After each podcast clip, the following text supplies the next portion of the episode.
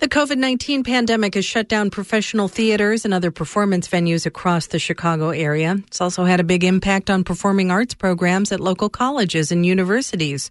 Those schools have been forced to devise new ways to teach and give performance opportunities to the next generation of actors, dancers, singers, and musicians. WBEZ's Mark LeBien reports. Taraz Tofigi is practicing tenor saxophone in his bedroom at his apartment on Chicago's near South Side. The 19 year old is a jazz studies major at DePaul University. He admires John Coltrane and wants to be a professional sax player himself.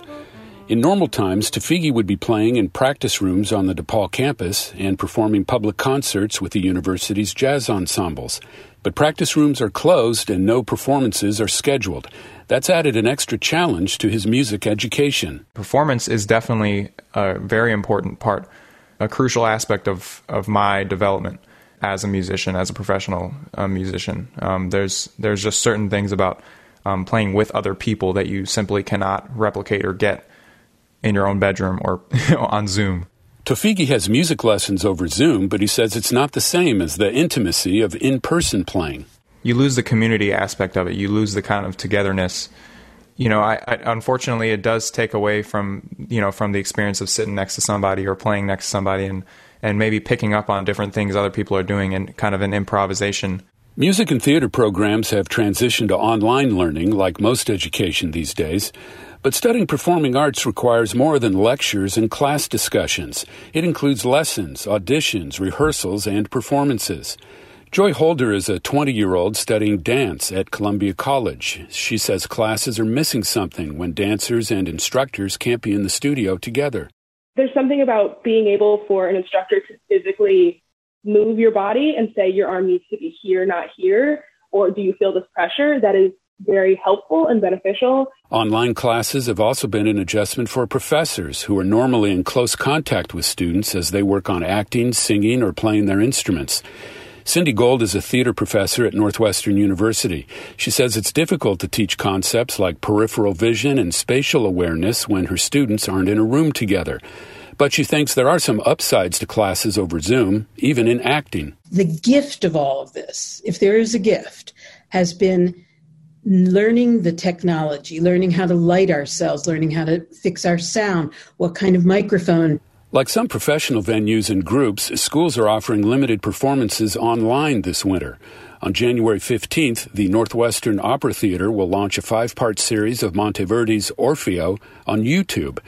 Joachim Schamberger, director of opera at Northwestern's Bienen School of Music, says when the stage production was canceled, they decided to make a film instead.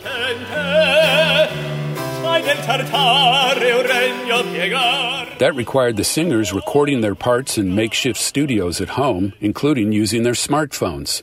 Sure, this is a, a, challenge to to hear voices that are meant to be for an operatic stage, hear them in their own living rooms living rooms and and not getting that feel. I have to say, however, like ever since we started teaching remotely, I really felt that students made a lot of progress. Schamberger says the production includes about 30 singers and a 20 piece orchestra. Once the voices and music were recorded, they were edited and mixed.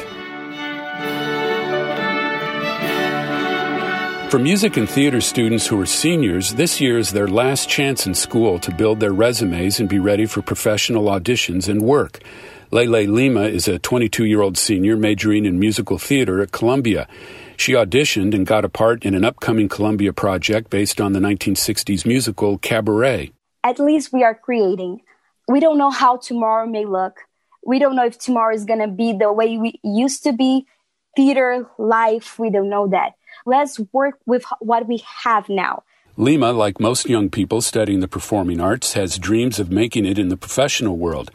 The resilience and adaptability they're learning in school during a pandemic may be talents they'll need to launch a career in the arts, which has never been easy. Mark LeBien, WBEZ News.